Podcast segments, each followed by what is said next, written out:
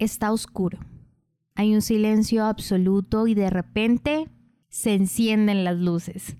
Y ahí estás tú, en un escenario frente a mucha gente a la espera de lo que vas a decir. Pero te sudan las manos, estás angustiado, respiras de manera agitada, te quieres ir pero no te puedes mover, quieres hablar pero no lo puedes hacer. ¿Te ha pasado?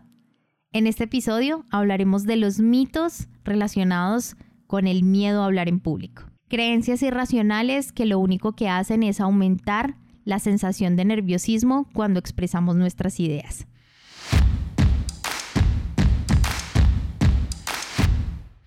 Bienvenidos al podcast En Prosa, un espacio donde analizaremos cómo mejorar tus habilidades comunicativas. En este podcast, En Prosa, te ayudamos a que no seas más el tímido del grupo, que te conviertas en todo un líder y no se te dificulte expresar tus pensamientos en el momento y la manera adecuada.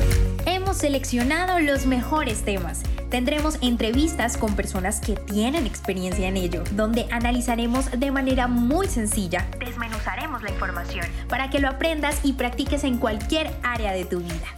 Soy Diana Checa. Bienvenidos. Hey, bienvenido y bienvenida una vez más a En Prosa Podcast, el podcast en español donde aprendes a comunicarte mejor. Indiscutiblemente la situación que acabamos de escuchar es una situación aterradora terrorífica, diría yo, donde muchas veces nos hemos sentido así. Claro está que sin todos esos efectos de las luces, el escenario, pero tal vez sí en reuniones, en entrevistas de trabajo, en situaciones donde debemos exponer nuestras ideas, ahí aparece este miedo, entre comillas, al hablar en público. Y ya te voy a explicar por qué el comillas, así que tranquilo. Por eso es importante entender que además de que existe este miedo, también existen creencias en ocasiones irracionales que tenemos con respecto a este temor. En el Vox Populi de la gente, la voz del pueblo, nos hacen creer mitos que nos generan evidentemente más nerviosismo y ansiedad. Es por eso que en el episodio de hoy quise traer a colación no solamente la explicación sobre lo que pasa en nuestro cuerpo o en nuestra mente específicamente, a la hora de hablar en público y esa sensación que tenemos de nerviosismo o ansiedad, sino también desmitificar todas aquellas creencias irracionales que tenemos al respecto de esta sensación frente a una audiencia. ADECO, que es una empresa de recursos humanos, dice que el 75% de la población sufre de este nerviosismo a la hora de expresar las ideas. Pero hay algo que vamos a explicar del miedo, y es que desde que nacemos el miedo está con nosotros siempre ha existido. Eso lo vamos desarrollando cuando crecemos. Pero siempre vivimos con el miedo. El miedo es una de las emociones que tenemos constantemente. Y de no existir seríamos imprudentes o insensatos. El miedo entonces es un mecanismo de defensa y se puede convertir en nuestro gran enemigo. De hecho, Tito Livio, el historiador, expresaba que el miedo siempre está dispuesto a hacernos ver las cosas peor de lo que son. Y si tú analizas, ¿qué podría pasarte cuando hables en público? ¿Qué sería eso tan terrible que podría pasar? ¿Que logres ese ascenso? ¿Que te vaya muy bien en una entrevista de trabajo? ¿Que logres establecer límites con aquellas personas que necesitas hacerlo?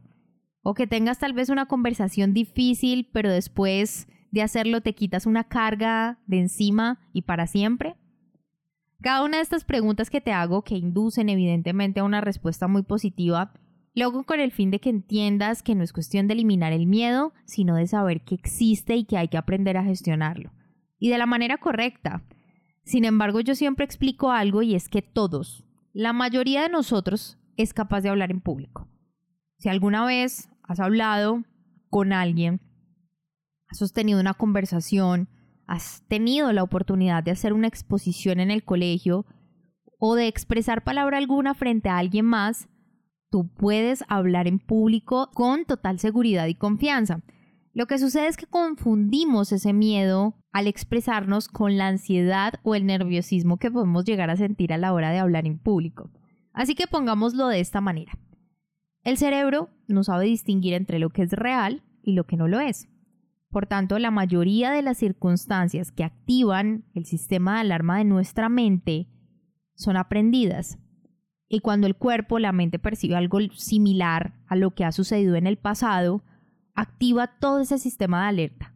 Incluso no, no, se trata solamente de situaciones de temor que hayamos vivido en el pasado puntualmente que se repitan y que por eso sintamos ese temor o miedo, sino incluso en situaciones que no hemos enfrentado correctamente o afrontado, como el tema de hablar en público, que es lo que nos compete en el episodio de hoy. En resumidas cuentas, lo que sucede es que no existe en la mente una diferencia puntual entre tener miedo y sentir ansiedad. La mente lo asimila igual, pero te lo voy a explicar un poco mejor con este ejemplo. Si vas caminando por la calle y ves que un perro viene corriendo hacia ti, ladrando, furioso, tú sientes miedo porque hay un temor real. El temor es que este perro te muerda. Pero esa misma sensación la puedes sentir minutos u horas antes de entrar a una entrevista de trabajo. Incluso cuando vayas a ser papá, en la sala de espera, cuando te van a operar, en el hospital. Y así podríamos enumerar muchísimas situaciones como hablar en público, en donde no existe un temor real, porque no hay nada lo que debas temer, porque la audiencia evidentemente no te va a morder o hacer algo puntual, pero el organismo activa ese sistema de alerta y por eso nos pueden sudar las manos, temblar las piernas, en ocasiones hasta quedarnos sin voz de un momento para otro o que tengamos una voz con gallos o quebradiza, temblorosa. Ahora bien, después de explicarte esta confusión que muchas veces ocurre cuando hablamos de miedo puntual al hablar en público, que debería ser ansiedad al hablar en público, es importante que analicemos cuáles son esas creencias irracionales que aumentan esa sensación o ese estado de ansiedad en nuestra vida, porque aclarándolas podemos gestionar, como ya te lo he enseñado en otros episodios, esa ansiedad al hablar en público. Así que a continuación los mitos o creencias irracionales que tenemos sobre el miedo, entre comillas, al hablar en público. Número 1.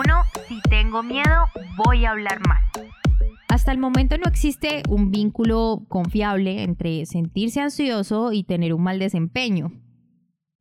De hecho, hasta ahora y durante todos los momentos en los que he realizado asesorías o entrenamientos con diferentes tipos de personalidades, diversos perfiles en diferentes cargos, no he encontrado relación alguna. Por el contrario, lo que sí he encontrado son personas que después de una presentación dicen cosas por el estilo, no, lo hice fatal, no estaba lo suficientemente preparado, y del otro lado, las personas que estaban como su audiencia o la persona puntual a la que le estaban diciendo esta frase responde, ¿en serio? ¿De verdad? Pero si lo hiciste súper bien. Y esto pasa porque tendemos en nuestra mente a maximizar lo que está pasando con nuestra sensación de ansiedad. Pero en mi opinión, el nerviosismo es una experiencia común para todos los oradores, incluso para aquellos que tienen full experiencia. Sin embargo, es importante que reconozcamos que esa ansiedad o ese nerviosismo no tiene por qué determinar el resultado de nuestro desempeño cuando hablamos frente a una audiencia. De hecho, podemos canalizarlo y transformarlo en energía positiva que va a enriquecer tu presentación, esa adrenalina del inicio, que la uses para proyectar muchísima mayor confianza y seguridad, obviamente con entrenamiento previo para que sepas cómo hacerlo, va a ser una total diferencia en tus presentaciones. Ahora, para superar esa ansiedad que sentimos y asegurar que nuestro desempeño como oradores va a ser fundamental la preparación y la práctica. Necesitamos conocer profundamente el tema que vas a abordar y te dará confianza y te permitirá responder de manera muy fluida cualquier pregunta cualquier situación que tengas frente a esa audiencia. Además, practicar evidentemente ese discurso muchas veces antes de realizar esa presentación te va a ayudar a familiarizarte con el contenido y a sentirte más cómodo con él. Es importante que recuerdes que los errores son parte natural de cualquier presentación, así que no los maximices. No permitas que el miedo al error te paralice y en lugar de eso es importante que abraces tus habilidades, la posibilidad de aprender y mejorar a través del tiempo que es lo que hace la práctica para cualquier orador. La audiencia también suele ser comprensiva, así que valora la autenticidad y la capacidad de recuperación frente a los contratiempos, así que don't worry, be happy. Número 2. Todos sabrán que estoy nervioso. Y yo respondería, y una vez que lo hagan, toda la audiencia va a dudar de tu credibilidad. Pero lo cierto es que esto no tiene sentido. La mayor parte del nerviosismo no es visible para los demás porque es interno, así estás temblando las piernas, te estén sudando las manos, tengas la voz temblorosa, son cosas que hacen parte del proceso. Ahora, el temor a que los demás perciban ese nerviosismo o esa ansiedad es comprensible, pero es importante recordar que la mayoría de las veces somos nosotros mismos quienes exageramos la importancia de nuestras propias sensaciones. Seamos honestos. La realidad es que la audiencia suele estar más interesada en lo que vas a decir que en nuestra presentación o en nuestros niveles de ansiedad o de nerviosismo. Así que es útil recordar que cierto grado de ansiedad o nerviosismo es completamente normal. Puede ser incluso percibido como una señal de que nos importa genuinamente el tema que estamos tratando, de que es algo real e importante para nosotros y que nos esforzamos por hacer una buena presentación. La clave está en aprender a manejar esos nervios de manera que no interfieran con nuestra capacidad para comunicar nuestro mensaje de manera efectiva. Pero buenas noticias, se puede aprender, con entrenamiento lo puedes lograr. Y existen varias estrategias que puedo mencionarte para manejar esa ansiedad y evitar que sea evidente para la audiencia. Una de ellas es practicar regularmente esa presentación, como te lo mencionaba en el punto anterior, pero también emplear técnicas de respiración y relajación para calmar los nervios antes de subir al escenario. Lo cierto es que a todos nos pasa lo mismo, pero necesitamos aprender a tener una buena respiración para poder mitigar estos efectos.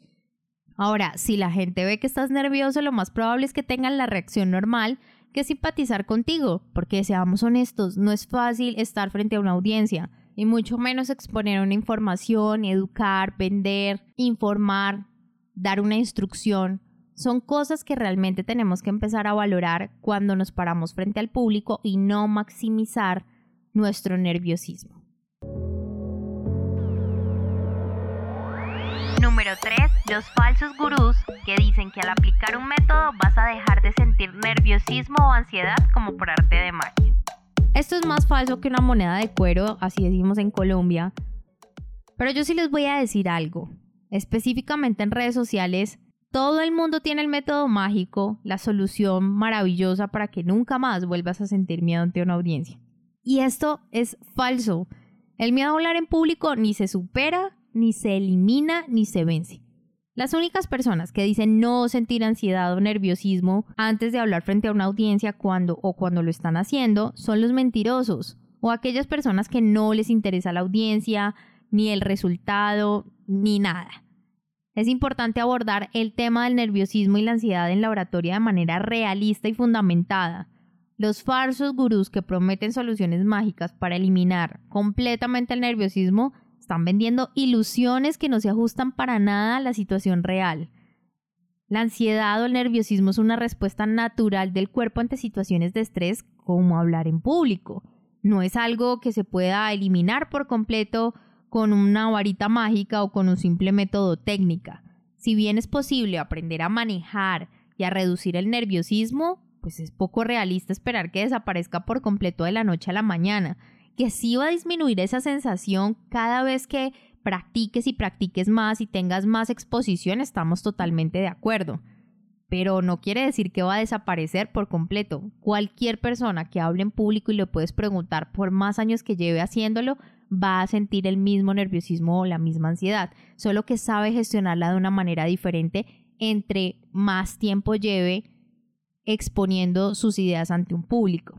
Así que es importante que los oradores comprendan que experimentar ese grado de nerviosismo antes de hablar en público es normal y en cierto sentido pienso que es beneficioso como ya te decía, el nerviosismo puede ser una señal de que te importa el resultado de tu presentación y puede ayudarte a mantenerte alerta y enfocado durante todo tu discurso. Pero eso es con el tiempo. Así que en lugar de buscar soluciones mágicas, es más útil adoptar estrategias prácticas y efectivas para manejar el nerviosismo. Por eso recomiendo tener un mentor o una persona que entrene tus habilidades de comunicación que sin duda alguna te ayudarán a superar estas sensaciones.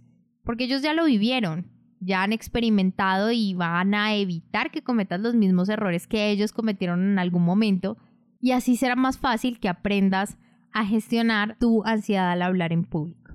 Como te das cuenta, algunos mitos que tenemos en nuestra mente son creencias irracionales que aumentan e intensifican nuestra ansiedad a la hora de exponernos frente a una audiencia. Lo cierto aquí es que entendamos que el miedo a hablar en público específicamente, y como ya lo explicamos, la ansiedad o el nerviosismo que vivenciamos a la hora de exponer nuestras ideas frente a una audiencia, lo podemos gestionar, así que te invito a que escuches todos los capítulos acerca de cómo gestionar este miedo, entre comillas, al hablar en público, porque tengo muchos episodios al respecto. Pero también, si tienes más dudas, si quieres gestionar ese, esa ansiedad cuando vas a expresar tus ideas y desarrollar tus habilidades comunicativas, lo hagas agendando una cita a través de mi Instagram, arroba checadiana, todo con C, o enviando un correo electrónico a info arroba dianacheca.com. Por lo pronto, tú y yo tenemos una cita en un próximo episodio. Si te gustó este podcast, compártelo. No olvides suscribirte para recibir más información. www.enprosa.com y síguenos en Facebook, Instagram, Twitter y YouTube, arroba en prosa podcast, arroba en prosa podcast, para que te enteres de nuestras novedades y nuevos programas.